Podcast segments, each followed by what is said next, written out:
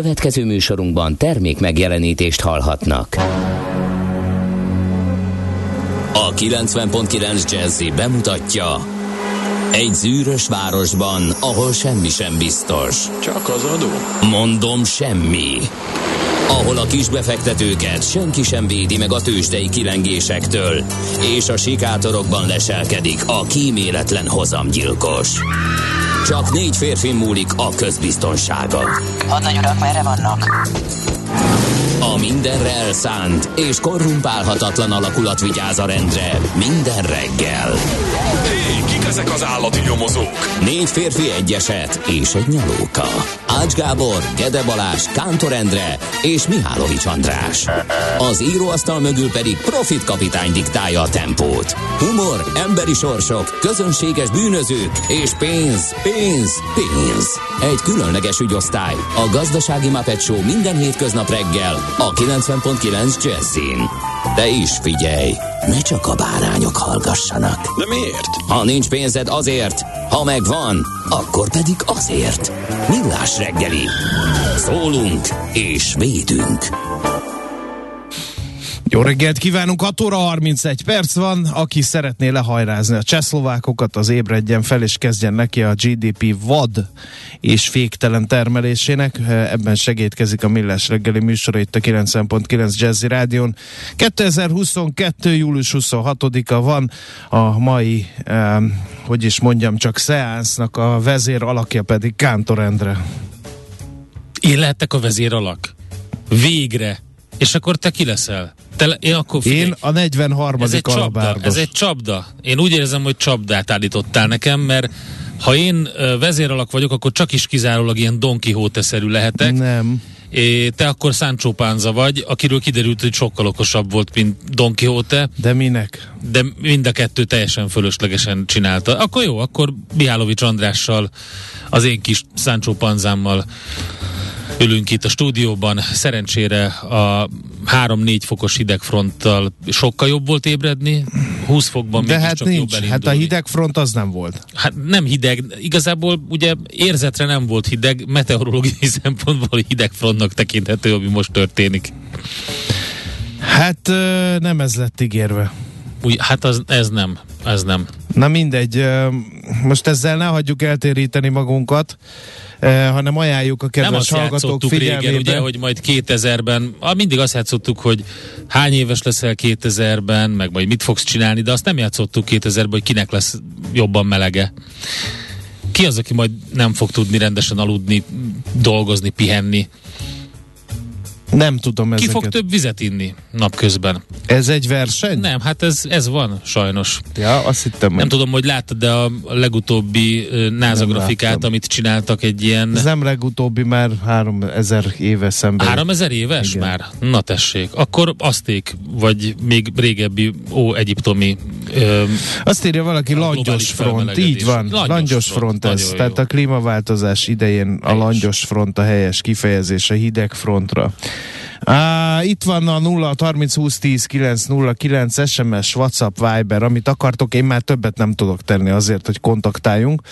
Á, viszont itt van Gézu, aki nem egy perces írt, hanem legalább másfél perces. Megunta ezeket a két mondatos hírneveket, és El- hát akkor Szedd ki kezdjük. minden második mondatát, és akkor kijön az a hajkú, amire vágysz. Na, a múzeumban kezdődött, mikor felolvastam Ripple Rónai Ödön élettörténetét, és spontán belemarkolt a fehér ingembe, amit előtte összenyomdázott. Éjjel beszöktünk a sorompó mellett a forráshoz. Ittunk, megmostuk az arcunkat, és majdnem felborultunk a zöld kabrióval a korom sötétben. Améli ismét az ingembe markolt, közben szólt a zene, nevetve énekelte a refrént. Most is ezt hallgatom. Köszönjük szépen. Keserű ez így reggelre, én elismerem. Nem keserű, ezek ez A Morgan- romantikus és, és édes emlékek. Nem, én nem tudom ezeket így a helyén kezelni, ne haragudj. András, téged baltával faragtak, te azért nem tudod. És a halott gladiátorok testrészeiből férceltek össze, tudom, össze, tudom. Igen. Uh, aztán Mondd el inkább, milyen név Morgan Freeman kartársak lassacskán már lámpást is kell használni hajnaltájban, igaz forgalmat is, alig-alig még a dobozosokkal sem nem lehetséges nagyon talizni, bezzeg a jármű nélküli önkéntes rendőrök mindenütt osztják az észt. Na se baj, legalább meleg lesz. Ja, a rutinról írtam, hogy nincsenek, írja Lőpapa. Kérlek, mondd el, milyen névnap van. Üdvözöljük. Anna és Anikó. Na, nagyon boldog Anna névnapot kívánunk minden kedves Annának, van kollégánk is Anna, Anikó is Ki? van, nem? Anikó nincs? Anna van. Milyen Anna? Ja! Kintről kiabálják, Ja. látod, András, annyira... Köszönöm a segítséget. Em. Bárány Anna minden egyes alkalommal megköszönt téged a névnapodon. Igen. És Én te, meg te meg ezt csináltad most. Tukó, azaz a patkány módon Igen. Nem tudom beazonosítani. Na jó. Hirtelen azt hittem, hogy a szerintem? szűk reggeli csapatban van Ja, valaki, nem, érted? nem, nem. Te zavartál Tág, össze. tág, tágabb, a tágabb igen. csapatban. Bárány Annának szeretettel kívánunk nagyon sok boldogságot, jó egészséget, vidámságot és rengeteg selfit neve napja alkalmából, ha most tartja. Ha nem, akkor megverem a kántort. Köszönöm szépen a figyelmet. Oké. Okay. Anna Rita nap is van, ez tetszik. Nina, Ninet, Ninon, Panka, Penny, és Tádé a végén a sor. Szegény. Van egy Tádé Jól a sor végén. Őnek is nagyon boldog névnapot kívánunk. Ezt neked vettem ide, hogy milyen események vannak. Nem tudom én 1469, ezzel. az Edgecott Móri csata. Figyelj, a rózsák háborújához köthető, ez így beugrott róla, de a rózsák háborújában annyi csata volt, és harcában. olyan bonyolult maga az egész rózsák háborúja, hogy a Yorkok és a és a Ez nem. Az Edgecott Móri csatában azért volt különleges, mert mind a két oldalon a York párti főurak álltak. Azt én tudom. Össze, összebalhéztak. de a Yorkok és a Lancasterek között dúlt, Igen. és annyiféle csavar, most éppen egymás ellen háborúztak. Mhm. De igazából nem tudom. Ha csak az a momentuma nem emelhető ki, hogy egy váratlan történés, hogy megzavarhat egy csatát. Itt például az volt, hogy feltűnt egy elővéd, amiről azt hitték, hogy a teljes haderő erre megijedtek és elkezdtek menekülni, pedig nem álltak rosszul. Tessék, Igen. ez van. Na mindegy, szóval az Rendben. egyik... Akkor egyik egy másik ütközetet szeretnék a figyelmetbe ajánlani. F- Kubában egyébként háromnapos buli van.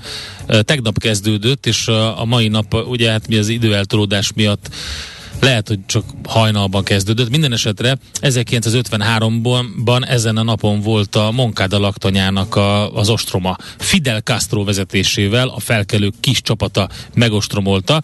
Ugye ez Kubában a forradalom kezdetével a Nemzeti Forradalmiság napja, és ott buliznak. Úgyhogy Fidel Castro A támadás. a támadás. Július Így 26-án van. hajnal 6-kor Fidel és öccse vezetésével 135 felkerül támadást indított a Moncada laktanya ellen. További 24-en pedig támadást indítottak a Bajamói laktanya ellen. Ig- több igazságot Bizony. a Bajamói laktanya ostromában résztvevő 24-eknek, mert igazságtalanul elnyomják a Moncada laktanya ostromlói az ő hírnevüket, pedig bizony volt. nekik sem Híresebb volt, volt. könnyű. Mert csak azért, mert a Fidel vezette őket. Igen. A felkelők súlyos hátrányban voltak, mert eh, ez a laktanya, már mint a Moncada, Kuba második legnagyobb helyőrsége, ahol, eh, ahol 400 ember állomásozott. Azt megtámadni 135-tel, hát Konvojban álltak egyébként, akit érdekel Fidelnek a trükkje, hogy hogy támadta meg ezt a laktanyát. Konvojban álltak 16 autójukkal, hogy azt higgyék a védők, hogy magas rangú katonatisztek delegáció érkezik Kuba nyugati részéről. Ez hány akciófilmben volt, nem? Igen. A terv szerint az első 20 fős csoportnak Abel Santa Maria vezetésével el kellett volna foglalni a laktanya hátsó részén a kórház épületet. Ez is hány filmben van benne, hogy nem rögtön, a, hanem valami kisebb objektumot foglalnak el egy fontos erősségben. A második csoper, csoport Lester Rodriguez vezetésével a Palacio de Justicia ellen intézett támadás, míg a harmadik csoport, és ez a lényeg, ők 90-en voltak Fidel vezetésével maga a laktanya épületet támadták, rögtön rosszul indult. Tehát, hogy Fidel nem volt nagy hadvezér. A felkelő konvoja felbomlott, a nehéz fegyverzetet szállító autó elkeveredett, nem jutott mindenkinek fegyver, nem is tudtak részt venni a támadásban. Fidel Castro maga is úgy emlékezett, hogy az általa vezetett autót a laktanya kapuja közelében álló katonák egy 1953 csoportjában vezette, akik nyara. ráeszméltek, hogy Azt gond van. úgy emlékezett Fidel Castro később 1953 nyara nagyon nagyon jó volt, de semmire sem emlékszem belőle. Igen.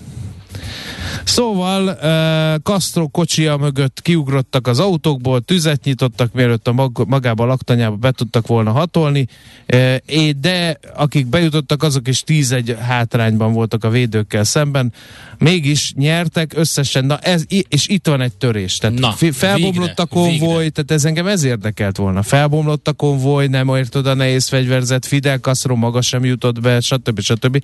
Sötét De kérdem volt. én, mi történt, 5 mérföldre volt Memphis. mi történt a között a, két, voltak. az, a között a két mondat között, hogy a laktanyába bejutott támadók 11 arányú hátrányban voltak a védőkkel szemben, szünet, ez a szünet érdekel, mert utána meg azon, hogy a támadás alatt összesen 15 katona és 3 rendőr vesztette életét, 23 katona és 5 rendőr pedig megsebesült. Igen. Itt van Hát de valami, akkor- amit... Na ez az. Hát Itt azt van valami, írják amit már hogy mi Hemingway is megpróbált felderíteni, de nem sikerült neki. Na mindegy. Kérlek szépen válasz valakit a híres születésnaposunk Jenő, közül, ja. de azon kívül, és beszél róla picit. Én is választok valakit. Hát figyelj, a többit felsoroljuk. Én megemelem a kalapomat, kérem szépen Mick Jagger, angol rock énekes előtt, Na. aki 1943-ban született július Mennyi? 26-án, igen. Ugye? Ő És az, most volt a 40 évet 60 simán éve a le- színpadon. 40 évet simán 40-et, letagadhatna. Most volt a 60 éve a The Rolling Stones Bizony. a színpadon koncert, és Mick Jagger hergelte a közönséget. Igen, igen. És Fiatalosan végig- ugrál, Igen, pattog. hihetetlen. Tehát Le, Azért mondom, 40 évet letagadhatna. Igen.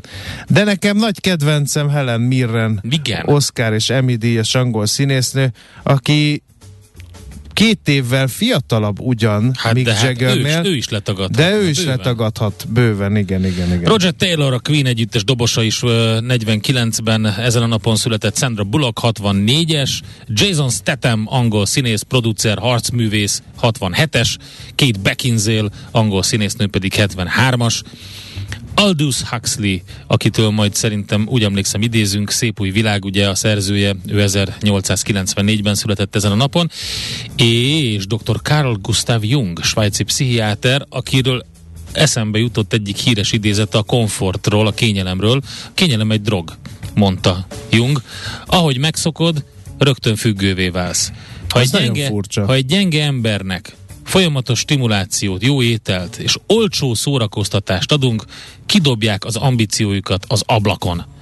A komfortzóna az, ahova az álmok meghalni mennek mondta dr. Carl Gustav Jung. Ezt azért szerintem mindenki gondolja át. És Azt amikor megkérdezte mondani- tegnap a tüntetőket a Kossuth téren a szónok, hogy de hát 450 ezer katás van, meg eh, egy csomó mindenkit érint ez az egész 3 millió elégedetlen ember, akkor miért csak 300-an vagytok itt? Kérem. Miért? A Szerinted ezt drog. Leonidasnak feltették Nem. valaha is, hogy miért csak 300-an vannak? Feltették. Jöttek a Ő fazekasok. Jöttek a fazekasok, meg a... Na, hát erről beszélek. de Leonidas más volt. Remélem a be. 300 biciklis futár ugyanazt válaszolta a kétkedőknek, mint Leonidas. Hau, hau, hau, érted? És akkor mindenki megértette volna, hogy miért csak 300-an Igen. tiltakoznak Na jó. a 450 ezer katás. András, nevében. sok dolgunk Jó van. válaszokat adtam? Nagyon jó válaszokat Azt adtál. szeretném mondani, hogy az idézett uh, pszichiátriai gondolatmenetet meg én úgy finomítanám, hogy már minden drog. Azért kérdezem, mert van, Persze. van egy olyan mondás Minden is, drog, hogy a háború drog. Igen, így Na van. most akkor az is, meg a kényelem is. Ez minden. nem ön ellentmondás? Ne, két különböző típusú. Ja, értem. Úgyhogy Akkor melyik, melyik? A háború, a háború speed, az, az a speed, igen. a kényelem a, meg a marihuána? Igen, inkább, inkább crack kokain a háború. És a millás reggeli az mi? A millás Az a reggeli koffein. az valami csodálatos dolog. A Carl Gustav Jung se tudott róla, de Freud már inkább megmutatom, hogy mire gondolok. Nézz is! Ne csak hallgass! millásreggeli.hu Kérlek szépen, tegnap uh, olvasgatom a lapokat este, hogy mit uh, tudnék belőle kimazsolázni. Erre egy nagy csattanás. Erre egy nagy csata, pak! Nem. Szóval, hogy uh, teljesen ledöbbentem um, azon a azon a híren, amit találtam a világgazdaságban. Hm, mi szerint? Mely, mely szerint a világgazdaság, és most jön a kedvenc részem benne, ö, legalább 15-ször leírták benne a világgazdaságban, ez tegnap valamikor 11 óra után jelent meg, hogy adószakmai körökből származó értesülések szerint tehát névtelen forrásokra hivatkozik. Ez már izgalmas, tehát már-már egy ilyen tényfeltáró újságírási jellegű történet kezd kibontakozni, és azt mondja, hogy a nagy ételkiszállító cégek már kidolgoztak egy jogi konstrukciót, ezt kiskapunak is hívják egyébként, arra, hogy futáraik a jogszabály szeptemberi változása után is katázhassanak, értesült adószakmai körökből a MediaWorks hírcentrum. Na, erre varják gombot. Félek a görögöktől, ha ajándékot Amikor a. MediaWorks hírcentrum már, már uh, névtelen forrásokra hivatkozva ír cikket arról, hát mondom, ez kérem szépen Pulitzer díjas lesz. Tovább olvastam, és kiderült, hogy nincs is itten probléma. A futárok hazamehetnek. Nem kell tiltakozni a futároknak, hiszen egyébként is, most jön a csattanó, egy biciklis futár egyébként is 800 ezer forintot keres, amikor katázik, és alig adózik, ez benne van a cikkben, így ahogy most mondom. 800 ezer Bizony, egy, egy motoros futár 1 millió kettőt, Fogom én és egy autós futár 1 millió 500 ezer forintot keres, és nyugodtan tovább katázhatnak, értesült a MediaWorks hírcentrum, hiszen van egy jogi kiskapu, amely szerint, ez a konstrukció lényege, nem azokkal a cégekkel lesznek szerződésben ők, akiknek szállítanak, hanem azokkal a magánszemélyekkel, akiknek számítanak. Na erre varják gombot. hát figyelj, ez szerintem tényleg, tehát a világgazdaság is Ha ide ez így megy tovább, nagyon kellemetlen helyzetbe fogok hozni néhány futárt, ugyanis 3 millió forint fölött fogok tőlük rendelni. Addig nem nyugszom. Látod, figyelj. Posírozott lazacfilét tormahabbal fogok Nagyon- rendelni, nagyon és kemény. lépten nyomon mindent rendelni fogok, ha ez így megy tovább. Na, Képzeld el, a Népszava címlapján egy nagyon érdekes írás olvasható, mi szerint nagy kedvezményekkel próbálnak bérlőket csábítani a közpénzből vásárolt tiszai nyaralóhajókra, de külföldi turisták alig vannak, a magyarok többségének pedig még akciósan és megfizethetetlen uh-huh. ez a kikapcsolódás. Úgy tűnik nem jól költött el az állam azt a közel 5 milliárd Ne forintot, viccelj amiből már. nyaralóhajókat vettek, kikötőket fejlesztettek. Csalódottak a vállalkozók, akik a térségben élnek, akiket azzal hitegettek, hogy a nyaralóhajók majd fellendítik a bizniszt. Akinek van egy millió forintja, hogy egy hétre bérbe vegyen egy ilyen luxushajót, az nem az én kis boltomban fogja megvenni a sonkát meg a sört estére, Az hanem biztos. elmegy valamelyik puccos környékbeli étterembe. Panaszkodott egy Tiszafüredi kisbolt tulajdonosa a Az népszavának. biztos. Aztán Egyetértett a pénzügyminisztérium Újpest ellenzéki vezetésével a korábbi Fideszes önkormányzat 2 milliárd forintnyi uniós pénzből megvalósuló bérház projektjében 29 helyett csak kettő lakásba költözhettek rászorulók. Ezt is a népszavában olvasom. Az irányító hatóság állásfoglalása után még bizonytalanabb lett, hogy ki lakik majd tulajdonképpen a Károly utcában. Vagy Károly utcában, Újpest jelenlegi önkormányzatának ugyanakkor kapóra jött a minisztériumi döntés. A kerületet nem éri veszteség, az elnyert uniós forrás felhasználható más projektelem önrészeként írta az önkormányzat a népszavának. Aztán még egy érdekesség gázfontról, és megint a népszavából tovább csökkenti a Gazprom a Németországba irányuló gázszállítmányokat, ezzel is fokozva az európai gázellátással kapcsolatos aggodalmakat. Szerdától az északi áramlat egy vezetéken át az eredeti kapacitás ötöde érkezik. Műszaki hibára hivatkozik a Gazprom, de Berlin szerint semmilyen technikai körülmény nem indokolja ezt a lépést. Az uniós energiaügyi miniszterek ma tárgyalnak az Európai Bizottság Bizony. gáz megtakarítási terveiről. Izgalmas a helyzet, miközben az angoloknál ugye összecsapott tegnap um, um, Liz Truss és, Rishi Sunak, és uh, egy óriási tévés vitát, főleg pénzügyekről és adókról um, rendeztek. Hát majd ugye eldönti a párt, hogy ki lesz a befutó, de szerintem ezt majd megbeszéljük ezen a héten. Csütörtökön már 10-ből 9 magyar tart a klímaváltozásról, egyre többen érzik a személyes felelősségüket, írja a g7.hu, illetve titokzatos alapokba vándorol a magyar állam több 10 milliárd forintja, olvasható a g7.hu szintén, valamint nagyon akar a kormányzat az Exim Bankon keresztül a nemzetközi befektetési alapok világában, valamit nagyon szeretne, ám a céloknak csak az eddig elért eredmények céloknál csak az eddig elért eredmények homályosabbak. Ez szintén a g7.hu, és akkor egy gyors kis cikk még a portfólióról, azt tegnap szerintem valamennyire emlegettük mi is, brutális szakadás van a magyarok fizetésében, egyre csak romlik a helyzet. Ugye tegnap kijött egy KSH statisztika, ami alapján az átlagkereset az gyakorlatilag fél millió forint a KSH szerint, a bruttó átlagkereset, izgalmas, izgalmas. Minden esetre a Ne bér... nézzen, kedves hallgató, bér... maga elé meretten. Igen, ő is fél millió forintot keres átlagban. Mindenki. És a bérhierarchia tetején lévők, tehát a felső 20% átlag fizetése 2021-ben mintegy 5,5-szeresét tette ki a legalján elhelyezkedőkének a teljes munkaidőben alkalmazásban állók körében, a KSH jelentése szerint, ez pedig a portfólión. Hát én ennyit tudtam összeszedni, egész jó kis hírcsokor volt. Nem sikerült annyira pozitívnak, mint terveztem, de hát ez van. Hol zárt? Hol nyit? Mi a sztori? Mit mutat a csárt? Piacok, árfolyamok, forgalom a világ vezető parketjein és Budapesten. Tősdei helyzetkép következik. Hát nem tudom Budapesten mi volt, de nagyon nagy lagymatag kereskedés volt az Egyesült Államokban. Kivárnak ugye a fontos jelentések, meg a Fed uh, kamatdöntőülés, ami szerdán lesz, meg a inflációs, meg GDP adatok hát Budapesten elő. nem volt jó hangulat. Azok nem, nem vártak nem ki, vártak, Budapesten kereskedtek.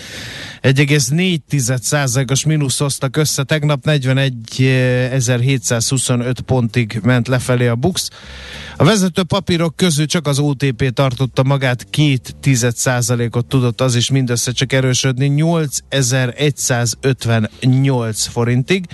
A másik három blue chip esett elég nagyot, a MOL például 3% fölötti mínusz, 2840 forintos záróérték, a Richter másfél százalék, Ott hozott össze mínuszban 8175 forintig esett vissza, a Telekom is vesztett az értékéből 1,4%-ot, 320 forinton fejezte be a napot, és a vezető négyes közé, vagyis hát a Telekomot forgalomban lehajrázta a 4 is, az 0,8%-os mínuszt hozott össze, meg a Master plus amely 1,56 százalékot tudott erősödni.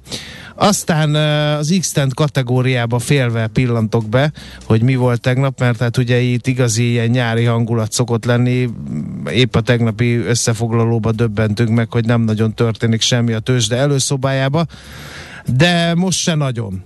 A napnak volt viszonylag erős forgalomban egy két és fél százalékos mínusza, a Gloster az stagnált gyakorlatilag továbbra is, az Éb Dufer pedig eh, hát egészen eh, kis forgalomban tudott 5,7%-ot felfelé menni, úgyhogy ezt most megint csak lapozzuk át. Hát közben a forinton lehetett keresni, mert megnézett egy 395-ös szintet itt a tegnapi napon, nem tartott sokáig, mert utána rögtön föltornázták 399-re, ahon ö, nagyjából tart most is, 399-20 környékén van az árfolyam, tehát ostromolja a 400-at a forint, euró-forint árfolyam.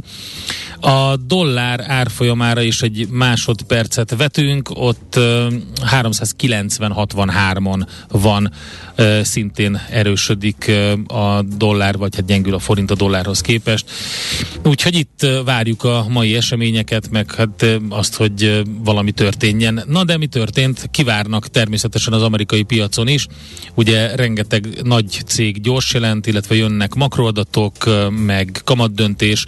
Minden esetre a legaktívabb papírok tegnap egy nagyon enyhe emelkedésben. A Dow 0,3, az S&P 0,1, a Nasdaq tehát 0,1%-kal emelkedett, a Nasdaq fél százalékos veszteséget könyvelt el, és a legaktívabb papírok közül ott van a Snapchat, ott elég komoly forgalomban kialakult egy 0,1%-os mínusz, a Redbox Entertainment 2,5%-os plusszal, az AMD 0,6%-os mínusszal, az Apple 0,7%-os minusszal, az Amazon 1%-os minusszal és az Nvidia 1,7%-os minusszal. Ők tehát a legaktívabb papírok voltak a kereskedésben. Úgyhogy hát azt lehet látni különben, gyorsan a piacokra ránézzünk, hogy mi történik Ázsiában, hogy a Sánkhái értéktősde 0,8%-os pluszban, a Kospi is Koreában 0,3%-os pluszban, a Hang Seng 1,4%-os pluszban. Minden szuper lenne, ha nem lenne ott a Nikkei a maga 0,7%-os mínuszával Ázsiában, tehát ez a helyzet jelen pillanatban. Tőzsdei helyzetkép hangzott el a Millás reggeliben.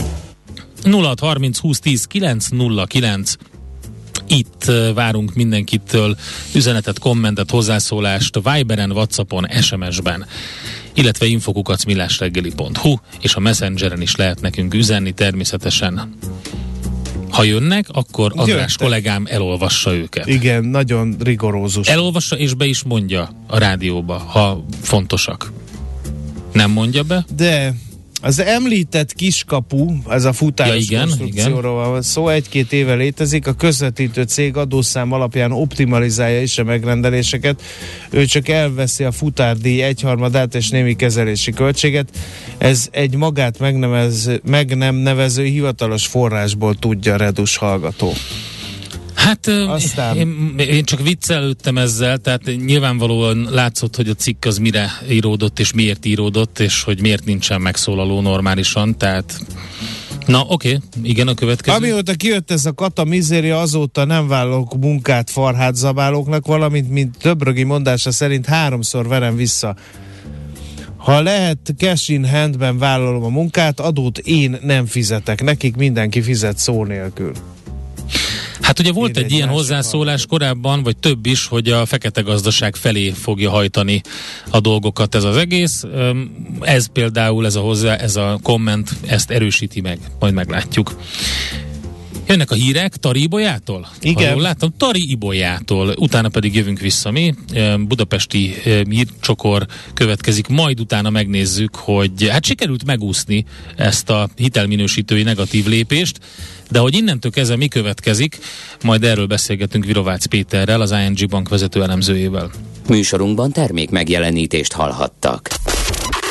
Nézd a Millás reggeli adásait élőben a millásreggeli.hu oldalon. Millás, Millás reggeli, a vizuális rádió műsor. A reggeli rohanásban könnyű szemtől szembe kerülni egy túl szépnek tűnő ajánlattal.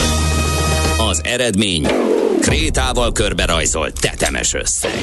A tethelyen a gazdasági helyszínelők, a ravasz, az agy és két füles csésze és fejvállalakzat. A lehetetlen küldetés megfejteni a Fibonacci kódot. A jutalom egy bögre rossz kávé és egy olyan hozamgörbe, amilyet még Alonso Mózli sem látott. Millás reggeli, a 90.9 Jazzy Rádió gazdasági mapetsója. Vigyázat! Van rá engedélyünk! A Millás reggeli főtámogatója a Superautomobil KFT, a Toyota Schiller Újpesten. A Toyota Schiller a Schiller Autó család tagja. Schiller Autó család. Autók szeretettel. Valamint a Surgeon ZRT, az önműködő kis- és középvállalatok cégépítő partnere. Surgeon ZRT, az üzleti vállalati tanácsadó. Jó reggelt kívánunk mindenkinek. 7 óra 14 perckor a stúdióban Maci, a morgós medve, pedig ked van, András. Kultúrked. Ja, Mo- végre. morgós szerda Most, holnap hogy jön. mondod. Úgyhogy Jó reggelt kívánok én és mindenkinek. 2 óra 14 perc. A nagyon helyesen világított rá tanult kollégám. Már 7 óra 14 perc, most már 15. Már negyed órája lehetne termelni a GDP-t, ehelyett mi folyik az jó utakon? zenét hallgattunk. Nyugalom. Ja, mi folyik az utakon? Már is mondom.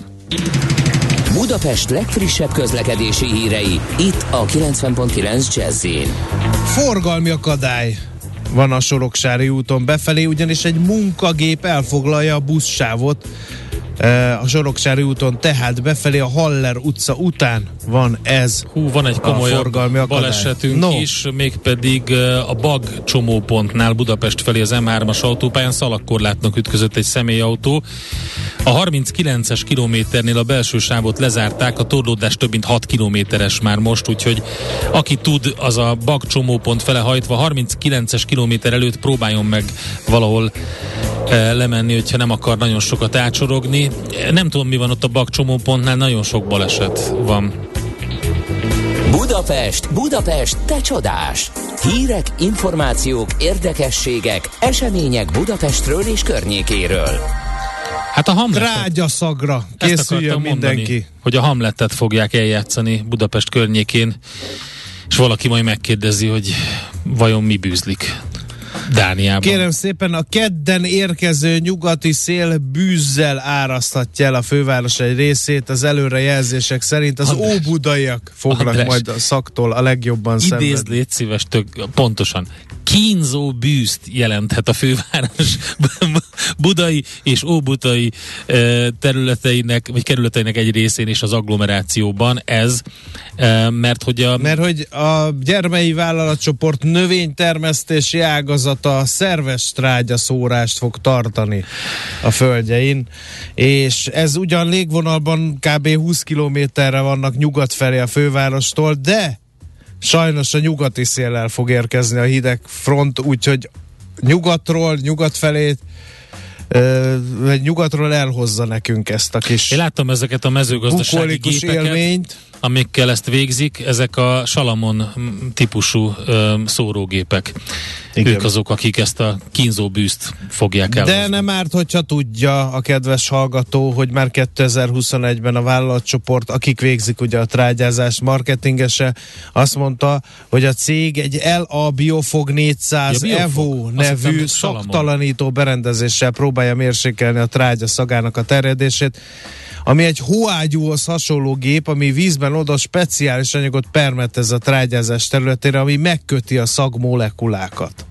Na ez Nem izgalmas. először történik ilyen a fővárosban. Már 2019 óta mindig búvópatakként, ami most egy képzavar a trágyaszagot illetően én tudom, de előbukkan az, hogy Óbudán, Budán és a környező agglomerációs településeken, ahogy tanult kollégám Kántor Endre fogalmazott, kínzó bűz jelenik meg, mert a gyermeiek trágyáznak. Nincs más megoldás, még a nagy meleg is fokozza a bűzt, most kicsit szerencsénk van, hogy talán kicsit enyhül az él, vagy enyhül azért a meleg. A nyugati szél az egyetlen hibás ebben az egész történetben, hiszen hallhattuk, hogy a földnek enni kell, a trágyázó cég mindent megtesz a bűz csökkentése érdekében, de hát sajnos a nyugati szél az megállíthatatlan. Egyébként milyen szél lesz? nyugati állítólag. Hát akkor teljesen más így felidézni Tóth Árpád Oda a nyugati szélhez című költeményét, Percy Bus- Buscellinek a fordítását. Nyugati szél, nyug, nyugati nyers szél, ősz sóhaja vad, te láthatatlan, jössz, s mintha mord varázsló űzne szellem rajt szalad. Ugye? Hát így van. Szerencsére a Sziget Fesztivál, mert volt olyan 2019-ben, hogy a Sziget Fesztivált is megtámadta ez a trágyaszag, de most szerencsére még nincs Sziget Fesztivál, úgyhogy szerintem a szükségesnél jóval több teret szenteltünk Jó, ennek. akkor sokkal Reméljük a, kultúrked. reméljük a média hatóság elégedett azzal, hogy megfelelő mennyiségű hírt, információt hozunk a fővárosból és a környékéről. kínzó nyugati szél. Igen. Július 26-tól, tehát mától keddenként 200 forintért lehet megnézni a műcsarnok Ha kiállításait. valaki menekülne Óbudáról Igen. a trágyaszag elől, Akkor vegye jön, be jön a magát a, kedden 200. műcsarnokba. Figyelj. Úgyhogy ez egy, ez egy komoly akció, ez a mm, műcsarnok kiállításaira vonatkozik, ugye keddenként egységesen 200 forintért látogathatók augusztus 16-áig ennek a kezdeményezésnek a keretében. Az idei Nemzeti Szalon több mint 300 kiállító munkáit mutatja be, ennek részeként többek között megjelenik a megformált anyag és belső lények kapcsolata, valamint a különleges, valamint különleges hangsúlyt helyeznek az üveg művességre is, mind a történeti vonatkozásokra és jellegzetességekre, mind a kortárs műalkotások bemutatására, úgyhogy nagyon sok minden van. A műcsarnok oldalán meg lehet nézni, kedden 200 az akció ma indul, és augusztus 16-áig tart. Nekünk a Gellért hegy a Himalája. A Millás reggeli fővárossal és környékével foglalkozó rovata hangzott el. Az továbbra is a millás reggeli tehát, és az a téma, amit korábban beharangoztunk, megúszta Magyarország a hitelminősítői negatív lépést, hiszen ugye pénteken vártunk rá, hogy mit fog szólni a Fitch Ratings az állapotunkhoz. Pénteken késő este meg is erősítette a magyar adós besorolás BBB osztályzatát stabil kilátás mellett, aztán utána a kilátás rontását is megúsztuk. Erre több elemző számított, úgyhogy azt mondták, hogy ha elhiszik, hogy jön az uniós pénz, és arra számítanak, hogy megállapodnak majd az Európai Bizottsággal a Nemzeti Helyreállítási Programról szeptember végéig, így aztán marad minden, ahogy volt. Ez egy jó hír volt természetesen. Virovácz Péter, az ING Bank vezető elemzője van itt a vonalban. Szervusz, jó reggelt! Jó reggelt, sziasztok! Nem szoktuk nagyon szeretni a, a különböző hitelminősítő cégeket, mert általában nem jó hírük van, és nagyon sok kritika érte őket, főleg a 2008-as válság kapcsán.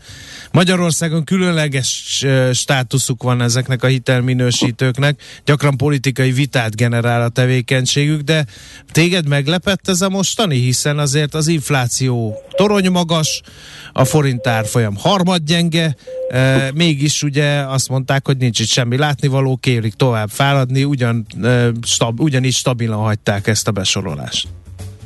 Hát, hogyha stílszerű akarnék lenni, akkor azt mondanám, hogy nekem valami azért bűzlött, mert hogy uh, nyilván elsorolt, tehát hogy elég sok probléma van a magyar gazdasággal, és, és alapvetően volt egy olyan érzésem, hogy ha valaki, akkor a Fitch Ratings meg fogja azt lépni, hogy, hogy a negatív kilátást megkapjuk, hiszen nem voltak restek ezt megtenni a csehekkel szemben, azokkal a csehekkel szemben, akiknél azért talán kettő fokkal jobb a, a gazdaság helyzete, állapota, de tényleg csak kettő fokkal.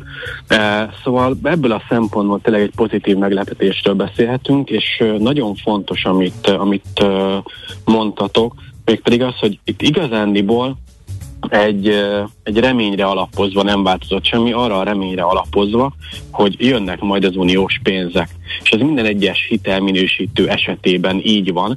Tehát jelen pillanatban mindenki azt mondja, az az alapforgatókönyv, hogy sikerül megállapodni Budapestnek Brüsszellel, és akkor szépen lassan majd elindulnak az EU-s pénzek, és ezáltal nem áll a feje tetejére a magyar gazdaság, sem költségvetési, sem, sem nettó finanszírozási szempontból. Na ez azért ütötte meg a a fülemet ez az érvet, bocsáss meg, hogy közbevágok, mert hogy ez meg nem egy matematikai, statisztikai kategória az, hogy egy Bizony. remény. Már pedig a hitelminősítők ugye gorcső alá veszik, kiszámolják, százalékot mérnek, nem tudom én, valamiféle jóslatokat állítanak össze, hiszen az ő tevékenységük kicsit meghatározó, sőt nem kicsit, nagyon meghatározó azoknak a befektetőknek a szempontjából, akik nem értik, nem is akarják érteni fejleszteni Magyarországot, ők megbíznak bennük, hogyha azt mondják, hogy egy országban minden rendben van, akkor annak talán lehet venni a kötvényeiből, főleg, hogyha az egész jó kamatot fizet. Most viszont egy reményre alapozva mondják ezt a befektetőknek, hogy tessék nyugodtan finanszírozni a magyar államadóságot. Ugye itt két dolog van. Az egyik az az, hogy azért, eh, hogy ti is mondtátok, nem feltétlenül olyan már a hitelminősítők renoméja, mint volt mondjuk 2008-9 előtt, Úgyhogy, úgyhogy már viszonylag azért kevesen veszik ezt vérkomolyan, mármint hogy mit mond egy hitelminősítő. Nyilván az éremnek a másik oldal az az, hogy van, akinek nincsen eltérési lehetősége, vannak az olyan intézményi befektetők, amelyek, amelyek kifejezetten szigorú szabályok mentén működnek, és le van fektetve, hogy, hogy milyen arányban tarthatnak milyen besorolású, hitelminősítő besorolású állampapírokat nekik nyilván számít, de alapvetően a befektetők legtöbbje már nem feltétlenül ragaszkodik annyira ezekhez a hitelminősítésekhez. Ez az egyik. A másik pedig, hogy valóban azért úgy él a fejünkben, hogy egy hitelminősítő az folyamatosan ül, számol, modellezik, és minden létező adatot összegerebjézik, de ettől függetlenül vannak benne szubjektív elemek, Ugye nem véletlen, hogy, hogy rendszeresen azért ők beszélgetnek elemzőkkel, pénzügyminisztériummal, jegybankárokkal, folyamatosan, folyamatosan nézik azokat a fejleményeket, amik befolyásolhatják a makrogazdasági pályát, úgyis, hogy ezt még nem lehet jelen pillanatban számszerűsíteni. Tehát azért vannak olyan tényezők ezekben ezekben a, a besorolási modellezésekben, amik, ha úgy tetszik, igazán egy teljesen szubjektív tényezőt képviselnek, és ennek nagy tere a koronavírus válság miatt lett igazából, ugyanis alapvetően ez egy olyan mértékű változást hozott elsősorban a költségvetési meg a külső egyensúlyi helyzetben, hogy lényegében minden országot legalább két-három sorral lejjebb kellett volna vágniuk, uh-huh. és akkor ezért beépítettek a modellekbe olyan szubjektív faktorokat, ami lényegében, ha úgy tetszik, nagyon leegyszerűsítve egy nullás vagy egyes változó, és akkor most beraktuk az egyest, mert azt mondtuk, hogy ez úgyis csak Covid miatt van, tehát akkor följebb tartja igazándiból ez a változó az adott ország besorolását, de hogyha én azt gondolom, hogy ez meg az meg az a szubjektív tényezők nekem már nem annyira tetszenek, mindenki azt mondja, hogy ez kockázatos, akkor szépen azt lenullázom, és már is mondjuk egy kategóriával lejjebb kerül az adott ország, Nyilván ez ennél jóval bonyolultabb, de bizony most már a koronavírus válság óta egyre inkább teret nyernek ezek a szubjektív faktorok, és nem csak kizárólag a számok alapján, hogy úgy fogalmaznak, bingiznek itt a hitelminősítők. De ez ennek azért egy forgatókönyve, nem? Tehát egy időről időre átnézik a, a államadóság besorolást, vagy az ország besorolását, és, és akkor mondanak valamit. De az lehet, hogy ha véletlenül közben történik valami, akkor kiadnak egy figyelmeztetést? Persze létezik ilyen soron kívül is, Nyilván vannak olyan országok, akiknél különösen kockázatos a helyzet, ami jó hír, hogy nem csak megerősítették Magyarország besorolását, de nem raktak minket figyelőlistára. Hiszen létezik valóban egy ilyen, amikor, amikor csak azt mondják, hogy van egy-két olyan tényező, ami miatt most nagyon fontos, hogy mi folyamatosan felülvizsgáljuk a helyzetet, és akkor tényleg, hogyha valami történik, akkor abban a pillanatban léphetnek. Nyilván enélkül is megtetett, tehát hogyha mondjuk, nem tudom, jövő héten uh, kiállna a van der Leyen, és azt mondja, hogy nem várom meg a kormányválasztát, ezt nyilván nem teheti meg, de ha kiállna és azt mondja, hogy nem várom meg a kormány választát, én inkább elindítom az eljárást, elküldöm a parlamentnek, aztán indítjuk uh, itt a jogállamisági dolgokat. Simán benne van a pakliban, hogy akkor rá egy-két hétre azt mondja a hitelminősítő, hogy oké, okay, megváltozott a környezet, nem erre számítottunk, akkor viszont most már jön a, jön a rontás, a hitelminősítői kilátások rontása legalábbis, úgyhogy, úgyhogy simán lehet egy negatív forgatókönyv esetében, hogy, hogy soron kívül felülvizsgálnak minket, de egyelőre én azt gondolom, hogy itt nem tartunk, továbbra is az látszódik, hogy igazándiból a kormányzat nagyon erőteljesen uh, kommunikálja, és uh, szerintem a, a függöny mögött dolgozik is azon, hogy az összes ilyen problémát el lehessen simítani, és végeredményben ha úgy tetszik, a hitelminősítőknek legyen igaza, meg azoknak, akik Igen. azt várják, hogy végül lesz hát Nyilván erre szá- ez lenne a jó forgatókönyv magyar Mindenkinek ez az érdeke. Részéről, Igen. viszont Igen. úgy tűnik, hogy nem sikerült rendesen bekalapálni a, a forint árfolyamát ezzel, mert úgy tűnt, hogy működik a dolog, pár forintot, pár, igen, tehát erősödött a forint az euróval szemben. Tegnap például volt 3,95 is a, a szint, de hát sajnos azt visszaütötték, és ma már megint ostromolja a 400-at, most per pillanat éppen, hogy 50 fillére állunk tőle. Igen, viszont ez megint csak egy olyan külső tényező, amivel aztán nem tudunk mit nem kezdeni. Tudunk mit kezdeni aha. Mert hogy jött a hír, hogy az oroszok vélhetően az északármacot nem 40, hanem 20%-os kapacitáson fogják működtetni. Abban a minutumban elszállt gyakorlatilag a, a mm-hmm. gázára. Ha jól tudom, a holland tőzsdén most már a 180 eurót közelítjük. Egy nemzetközi bank azt mondta, hogy szerinte lehet ez 200-210 is. Na most, hogyha ezt vesztük figyelembe, ez rezsicsökkentés változtatása ide vagy oda, tehát még az ország energia számlája ugyanúgy masszívan magas marad, és hogyha 15-20%-okat emelkedik a gázára, ez gyakorlatilag a folyófizetési mérlegünket egyből rontja, és na de, pedig egyetemen negatív a Na de Péter, hát most mondtad a magyar gazdaság rákfenéjét. Én nem vagyok egy hitelminősítő, de egy kis nyitott gazdaság vagyunk, Hamburg méretű gazdasági teljesítménnyel, uh-huh. importkitettséggel, hát és akkor azt mondja a Fitch, hogy stabilak a kilátások? Hát, hát hogy?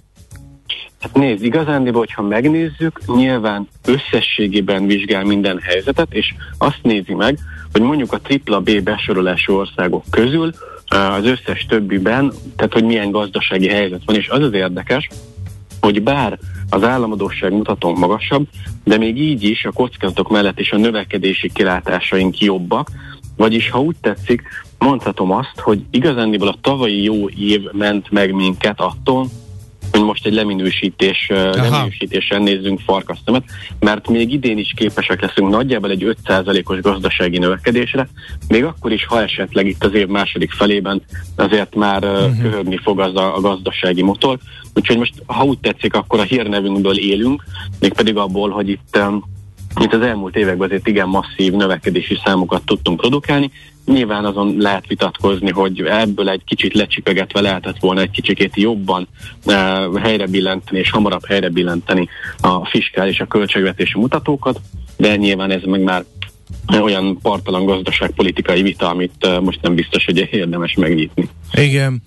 Um, ez tetszett, akkor a hírnevünkből élünk, nagyjából ez lehet a, a összefoglalva röviden ennek a, az egésznek a lényege. Egyelőre igen, makrogazdasági szempontból is, meg hát nyilván a másik oldalon a, a negatív reputáció is ott van. Ugye az, hogy azért elég sokszor különutas dolgokat tudunk mit csinálni, és hát ezt pedig a befektetők főleg a, a devizapiacon szokták értékelni, uh-huh. ha úgy tetszik, tehát ezért sem feltétlenül tudunk mit eh, tartósan elszakadni ettől a 400-as szintől.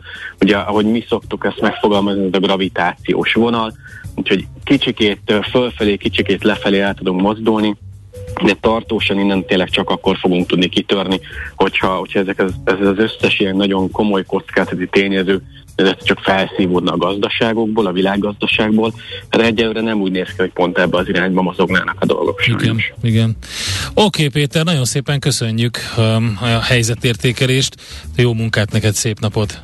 Köszönöm én is, szép napot nektek, sziasztok! Virovácz Péterrel, az ING Bank vezető elemzőjével beszélgettünk a Fitch hitelminősítő döntése után arról, hogy miért és mire alapozták a döntést, milyen kockázatok vannak a magyar gazdaságban, mi az, ami befolyásolja a forint árfolyamot. 3R, vagyis Reduce, Reuse, Recycle. Csökkentünk, újra használunk, újra hasznosítunk. Cél a Zero Waste. Semmit se küldjünk hulladék lerakóba. Ne pazaroljuk az energiát. Legyen a ma terméke a jövő alapanyaga. 3R. A millás reggeli körforgásos gazdaság rovata következik. Egy érdekes témáról beszélgettünk Szalkai Lőrinc Ágnessel, aki a Magyar Természetvédők Szövetségének közösségi energia munkatársa. Jó reggel, szervusz! Jó reggelt, sziasztok! És mint ilyen egy új pozícióban köszönhetjük őt, mert hogy még annak idején kollégák voltunk rádióműsorban, úgyhogy nagyon gratulálunk, Ági, egy szép út vezetett idáig, én ezt nyomon követtem, hogy egyre inkább belástad magad ezekbe a dolgokba, és lám, most már komoly pozícióban mondhatod is azt, amit megtanultál. Így van, így van. Na. Ez pont egy ilyen 20 éves, 20 igen, éves tényleg, egyébként tényleg. Na, szóval, hogy láttam egy nagyon jó posztodat, és annak kapcsán beszélgetünk. Egy régi vita tárgya az, hogy ugye egyes emberek vagy háztartások mit tudnak hozzátenni a környezetvédelemhez, vagy mit tudnak tenni annak érdekében, hogy egy picit csökkentsük például a kibocsátást, meg a globális felmelegedés hatásait csillapítsuk. Sokan azt mondják ugye, hogy a nagyipar és a nagy kibocsátó országok miatt semmit, mert ugye Kína ezt csinálja, meg Amerika ezt csinálja, meg jönnek, mennek a repülők, meg a gépek. Miért fosszuk meg nem az indiai milliárdjait igen. attól, hogy ők is műanyag üveges üdítőitalokat igyanak, és benzines autó szörnyekkel furikázzanak? Uh, hát igen, igen, ez, ez uh, valahol egy, egy jogos igény lehetne, ha nem lehetne azt, vagy nem lehetne arra számítani, hogy azért ezek is egy okos, okos nép, tehát ők is okos emberek, és látják azt, hogy egyébként hová vezet ez az út, ahová egyébként rá akarnának lépni.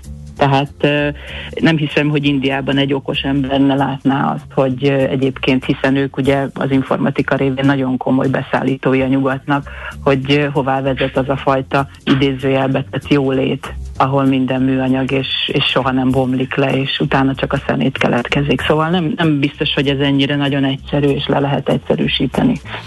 Vissza az eredetihez, ugye van ez a vita, hogy hát én, én mint kisember bármit csinálok, az olyan szinten eltörpül, meg egy, egyáltalán nem is, tudom, nem is tudom meglépni azokat a lépéseket, ami ahhoz kéne, hogy, hogy tényleg én, én hozzájáruljak ehhez az egészhez. Ebbe is azt gondolom, hogy, hogy nyilván a kettő párhuzamosan tudna működni. Tehát az alulról jövő kezdeményezések, a sok ember igénye, az biztos, hogy hat a nagyiparra. Biztos, hogy, hogy ti is hallottátok, meg hát nyilván lehet tudni is azt, hogy, hogy azért nem, nem pereg le hatás nélkül a különböző nagyvállalatokon vagy nagyvállalatokról az, hogy, hogy ezért a fogyasztói oldalról nagyon komoly igény mutatkozik arra, hogy legyenek igenis újra tölthetőek a, a mosószeres flakonok például, és ugye erre is van már nagyon jó hazai példa, hogy, hogy igenis kísérleti üzemként ugyan, de de már vannak ilyen ö, próbálkozások. Ö, a csomagolásmentes boltoknak is ugye nagy felfutás és mind azt jelzi, hogy, hogy igenis van erre igény, és ez a nagyvállalatoknál is lecsapódik. Nyilván, mivel nagyok, nagyon lassan döntenek, nagyon lassan ö, megy végig egy, egy döntési folyamat az ő hierarchiájukon, tehát nagyon lassan fognak reagálni, de le, reagálni fognak. Lássátok a, a csomagolásmentes bolt mellett, ugye, hogy egyre több olyan csomagolásban érkező termék van a polcokon is, ami már újra felhasznált műanyagból van, egyre több helyen rakosgatják rá a különböző címkéket, amire persze nyilván oda kell figyelni, meg nagyon észnél kell lenni, mert a greenwashing ez ugyanúgy problémát jelent ilyen nagyvállalatoknál, de, de én azt gondolom, hogy igenis a, az egyes ember a választásával, a pénztárcájával szavaz. Tehát ha nem veszem meg, akkor, akkor egy idő után az lassan ugyan, de el fog jutni a, a vállalat vezetésig. De mi van, ha rossz irányba szavaz? Mondok egy egészen eklatáns műsorban felmerülő példát. A különböző felmérések szerint mindenki nagyon környezetbarát módon szeretne közlekedni, aztán amikor bemegy és a pénztárcájával szavaz, akkor e, vesz egy nagy, nehéz, benzines vagy dízeles urbánus terepjárót. Erre azt tudom mondani neked, Andris, hogy nekünk 20 éve nincsen autónk, amióta a családban élek a férjemmel. Rettentő sokat kínlódunk, kínlódtunk ezzel, és igenis igénybe vettünk néha napján olyan szolgáltatásokat, amivel ki tudtuk váltani ezeket a problémákat, vagy meg tudtuk oldani ezeket a problémákat, de a mai napig nincs autónk. És hogyha most húznék egy vonalat, és azt mondanám, hogy 20 év alatt mennyit takarékoskodtam a benzinen, a kötelezőn, a szervizköltségen, az autópályadíjon, alkatrész cserén, stb. stb. Vagy akár ugye egy-két-három autó lecserélésén, hiszen 20 év azért ez viszonylag nagy idő, akkor azért egy elég nagy csumma jön neki. És akkor mellé teszem, hogy mennyit BKV-ztam, mennyit vonatoztam, mennyit távolsági buszoztam, vagy éppen repültem és akkor ezt így lehet mérlegelni, de igazándiból ez mind-mind életvitel kérdése. A fenntartható életvitel tehát kényelmetlen, ezzel nem csináltunk nagyon nagy... Nem biztos, hogy kényelmetlen. Nem biztos, hogy kényelmetlen. Figyelj, én, én azt tudom neked mondani, hogy én sokkal idegesebb vagyok, ha beülök egy autóba a sofőrülésbe, mert figyelnem kell a környezetemre, a szembejövőkre, a mindenfélére, még ha beülök a vonatba, adott esetben még akár alhatok is. Igen. Egyébként Tehát, teljesen jogos, amit mondasz, nyilván nem mindenki és nem minden élethelyzetben tudja ezt megoldani, meg hát kell hozzá egy olyan rutin, amit hogyha az ember elkezdi és megtapasztalja, akkor tényleg tud működni ez a dolog, de pont ezekről akartam beszélni, hogy ezek a pici rutinok, ezek a pici tippek, tehát hogy tényleg te, mint e, ilyen elhivatott környezetvédő, a személyes tapasztalatodból hogy látod, hogy, hogy, hogy tényleg jól tud működni az, hogy nem veszel e, PET palackos terméket, hogy odafigyelsz arra, hogy mennyit fogyasztasz, és a többi. Tehát milyen ilyen kis ötletek, tippek vannak, amik tényleg működnek, és, és lehet látni a végén azt, hogy, hogy, ez, hogy ez jó. Nem szeretnék álszentnek tűnni, azért nekem van három kamasz gyerekem, Igen. akik azért a PET palackos üdítőitalba látják az életüknek a Igen. nagyon-nagyon fancy mi voltát, tehát nem, nem tudom azt mondani, hogy nálunk nem vendég a PET palack, nyilván annak az összes többi hozadékával, tehát összelapítjuk, betesszük a műanyagos hulladékos kukába, és utána igyekszünk olyan helyre küldeni, ahol jó helyen van, de de igazándiból csak arról szól a dolog, hogy légy észnél. Uh-huh. Ezt nagyon divatosan tudatosításnak mondják, de légy észnél. Tehát ha azt mondod, hogy eddig kartonszám vitted haza, vagy ilyen zsugorfóliába vitted haza az ásványvizet, mert neked mondjuk rossz ízű a víz, ami kijön a csapból. Nekünk baromi szerencsénk van, nekünk nagyon finom a víz, ami a csapból kijön, tehát nekünk inkább szódagépünk van, mint hogy palackos zsugorfóliás vizet hozzunk haza de van, akinél mondom, ez nem megoldható. Akkor esetleg érdemes megnézni, hogy milyen lehetősége lenne azt a vizet, ami a csapjából kijön, fogyaszthatóvá, finom ízűvé tenni. Uh-huh. És akkor mm, nem hat dzsugorfóliás ezért, ásványvizet hazavinni, hanem csak négyet. Tehát, hogy, hogy igazándiból nem arról van szó, és ez a, ez a kis rajzocska is ezt mutatta, hogy nem arról van szó, hogy most máról hónap. Hogy lemondani mindenről. Lemondani Igen. mindenről, és bevonulni az aszkéták csarnokába, és akkor onnantól kezdve napfényet táplálkozni, hanem, hanem arról szól, hogy, hogy gondoljuk végig, hogy szükség van erre, ha csak azért, hogy mit tudom én, hónapokig kerülgetni kell az feltornyozott, mit tudom én, ásványvizeket a kamrában.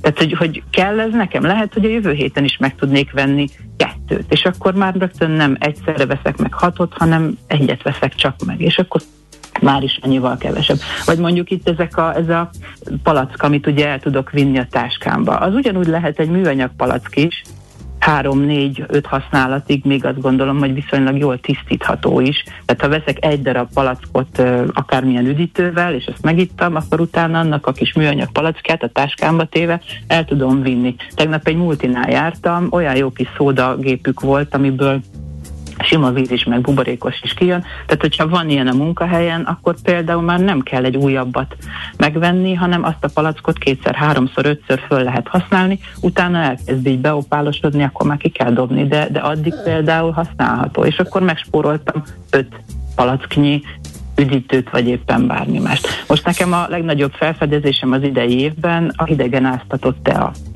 ami, ami ez az Ice a gyönyörű szép kiváltása, semmi másról nem szól, egy ilyen régi paradicsomos szószos üveget kimostam, beletettem két filter gyümölcsteát este hideg vízbe, és beraktam a hűtőbe.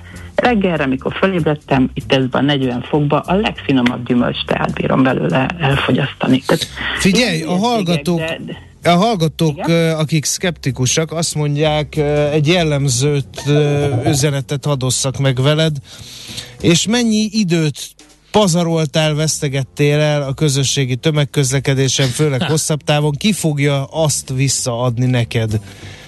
Uh, meg hogy az autó nem használatát időben fizeted meg, meg tehát hogy, hogy azt mondják, nem hogy... Biztos, bocsáss meg, én, én olyan helyen lakom, ahol a Könyves Kálmán körút és az Ülői út találkozik, ahogy be akarok menni a városba. Én nem hiszem azt, hogy a villamoson, amikor így elsuhanok a dugóban ácsorgó negyedórákat, 20 perceket fölöslegesen pöfögtető autók mellett, ahol egyébként egy ember ül benne, mert jó esetben mondjuk kirakta a családot már az óvodába, iskolába menet, hogy én ne érnék oda hamarabb hamarabb, mint ő. Én mellette viszek mondjuk magammal egy könyvet, imádok kötni, horgolni a villamoson, tökéletesen lehet, vagy akár a metrón is. A buszt igen, igen, próbálom elkerülni, mert ugye az az autók között kénytelen közlekedni, bedugul akármilyen ö, baleset valami van, akkor onnantól uh-huh. kezdve megállt a tudomány, de a kötött pályán én, én csak röhögni szoktam azon, hogyha belekalkulálnám, hogy nekem negyed órával korábban kéne beülnöm az autóba azért, hogy negyed óra dugó után eljussak A-ból B-be, és akkor negyed órával még nagyon jól jártam, akkor, akkor, akkor azt mondom, hogy én nyertem. Tehát én Óbudára kell, hogy járjak mondjuk Kispestről, azt autóval Hát nagyon komolyan ki kéne kalkulálni, hogy mikor, mikor a legjobb elindulni. Aztán... a villamosra, kész. Aztán van egy, egy pozitívabb hozzáérés, hozzászólás is Kovászlak hallgatótól. Tegnap ajánlatot kaptam napkollektorra, csütörtökön szerződöm, akkor én most teszek a környezetért is? Na, akkor most egy másik dolog, ugye van egy nagyon jó mondás a férjemnek, nincs ingyen ebéd. Tehát mindenhol mindennek van hátulütője, mindennek van uh, negatív dolga. Nyilván hosszú távon biztos, hogy tenni fog ő a saját uh, komfortjáért, illetve a környezetének a normalizálásáért, de ennek is van széndiokszid kibocsátása, van szállítása, van büdös benzin a levegőbe kibocsátása, tehát hogy ez se, ez se egy szentség, ez se egy, egy, egy abszolút jó dolog. Mert mindenképpen van neki negatívum része is, de jobb, mintha nem tenne semmit, és továbbra is mondjuk a foszilis erőműből származó áramot fogyasztaná, vagy éppen a vizet a egyre dráguló gázzal melegíteni. Ez jó, hogy ezt mondtad, mert most itt, itt végszavazni foglak ezzel, hiszen egy egyszer folytatni fogjuk kimondottan közösségi energia témában. Én Oh, azt ajánlom mindenkinek, hogy a, ilyen pici apró lépéseket ne bagatelizálja el. Tehát működhetnek ezek a dolgok, egy picit változtatunk mindig a szokásainkon, és akkor bejebb vagyunk annyival is. Az meg is egy akkor nem jó. érezzük, meg akkor nem érezzük veszteségnek. Igen. Tehát Így nekem, van. 20 éve a keny- nekem a 20 éve a kenyérrel kezdődött ez az egész történet. Amikor elkezdtem saját magam kenyeret sütni, azóta is sütöm a kenyeret, és nyilván ezt is lehetne forintosítani, hogy mennyivel lett jobb vagy rosszabb ez így összegszerűen, de azt gondolom, hogy ezek a pici kis dolgok rá tudnak vinni egy olyan útra, amikor már jobban odafigyelünk mindenre. Nem, nem is igazán arról van szó, mondom, nem kell szentnek lenni, nem kell bevonulni tényleg a hősök csarnokába, józan paraszt észsel kell gondolkodni, megéri, nem éri, egyszer megyek, kétszer megyek érte, uh-huh. mennyibe kerül, tudom-e raktározni, mennyivel jobb az, ha most megveszem, mint hogyha két hónap múlva veszem meg. Tehát ezek ilyen egyszerű tudatosítási döntések csak. Ági, nagyon szépen köszönjük. Viszek Tovább. magammal mosható evőeszközt a munkahelyemre például, Na. vagy megveszem a egy, megveszem a, mit tudom, Náncsi néninél a műanyag tányért, és akkor abba beteszem. Tehát, hogy Hát én azt, apróságok. attól én, nekem borsodzik a hátam, úgyhogy Kanálgép a forever. mosható- a- így, a így, mosható. így, Pedig a kanálgép mekkora talán. az jó. ugye? Én azt szeretem. Tudod is te mi az? Nem is voltál sose katona. Katona? Katona nem A voltam, Gica de tudja, de te nem. Figyelj, négy darab kanálgép van a fiókunkban most, Na, mert hogy mi táboroz, táborozósak Engem vagyunk. ekéz, engem ekéz, de nem tudja, hogy a túrázók nagy kedvence a Hát kanálgép. persze. Na jó, legjobb. folytatjuk innen az energia Így van. témában. Köszönjük szépen, Ági. Sziasztok, ölellek titeket, hello. Szalkai Lőrinc Ágnessel beszélgettünk a Magyar Természetvédők Szövetségének közösségi energia munkatársával. A körforgásos gazdaság több, mint újrahasznosítás. Egy értékláncokon és iparágakon átívelő gazdasági modell, amelyben nincsenek hulladékok. 3R. A millás reggeli körforgásos gazdaság rovata hangzott el. Na, mit írnak a kedves A hallgatók? hallgatók azt András. írják, ne vedd el a munkánkat, hadd süssem én a kenyeredet napenergiával, írja egy hallgató. Igen. A másik, hogy Ausztriában már nagyon felkapott a használt és garanciával rendelkező elektronikai termékek vásárlása. Uh, Van egy startup, ami már 8 országban jelen van, remélem jönnek Magyarországra, és a legtöbb bécsi ismerőse már nem vesz elektronikát újonnan, írja Alice hallgató. Szuper, hogy ők egy olyan piasztér, ahol kockázat nélkül lehet újszerűre újított elektronikát venni. Na, ez Van ilyen egy- Magyarországon is, ö, többen foglalkoznak ö, például laptopok, notebookoknak az ilyen árusításával, de egyébként én nagyon sokat vásárolok használt cikket a különböző piactereken. Igaz, hogy itt utána járás is van benne, tehát meg kell győződni arról, hogy az eladó az milyen ember, de hogyha találkozol vele, vagy levelezel vele, akkor azt így nagy, jószerűen meg tudod tippelni. Autóval járok a belvárosból Igen. Óbudára, ami 20-25 perc, BKV-val egy óra. Hát De az alatt az egy óra alatt lehet más csinálni. Egyre több légkondi lett, és már téma, hogy ezek mennyire fűtik a környezetet. Akinek eddig nem volt, miért kellene ezt elviselni, ő is telepít egyet, és még tovább melegszünk. Mhm, igen. De tegnap a nyugatiból a Mázsa térre vonattal mentünk a családdal, észszerű volt, mint BKV-val, írja Gábor hallgató. Aztán uh, írja, uh, vagy valaki felteszi, a gyakorlatilag kérdés, négy zsugorfólia ásványvizet hogy lehet hazavinni villamossal? Én vittem mosógépet is Na villamossal. tessék, látod? Nem örültek az utastársak, de nem mertek szólni. Innen folytatjuk. Eh, 0630 20 10 909, eh, ez a mi WhatsApp, Viber és SMS számunk.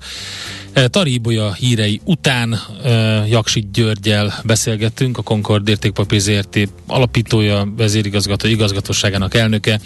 Egy picit helyzetértékelést próbálunk adni magyar és világgazdasági szinten.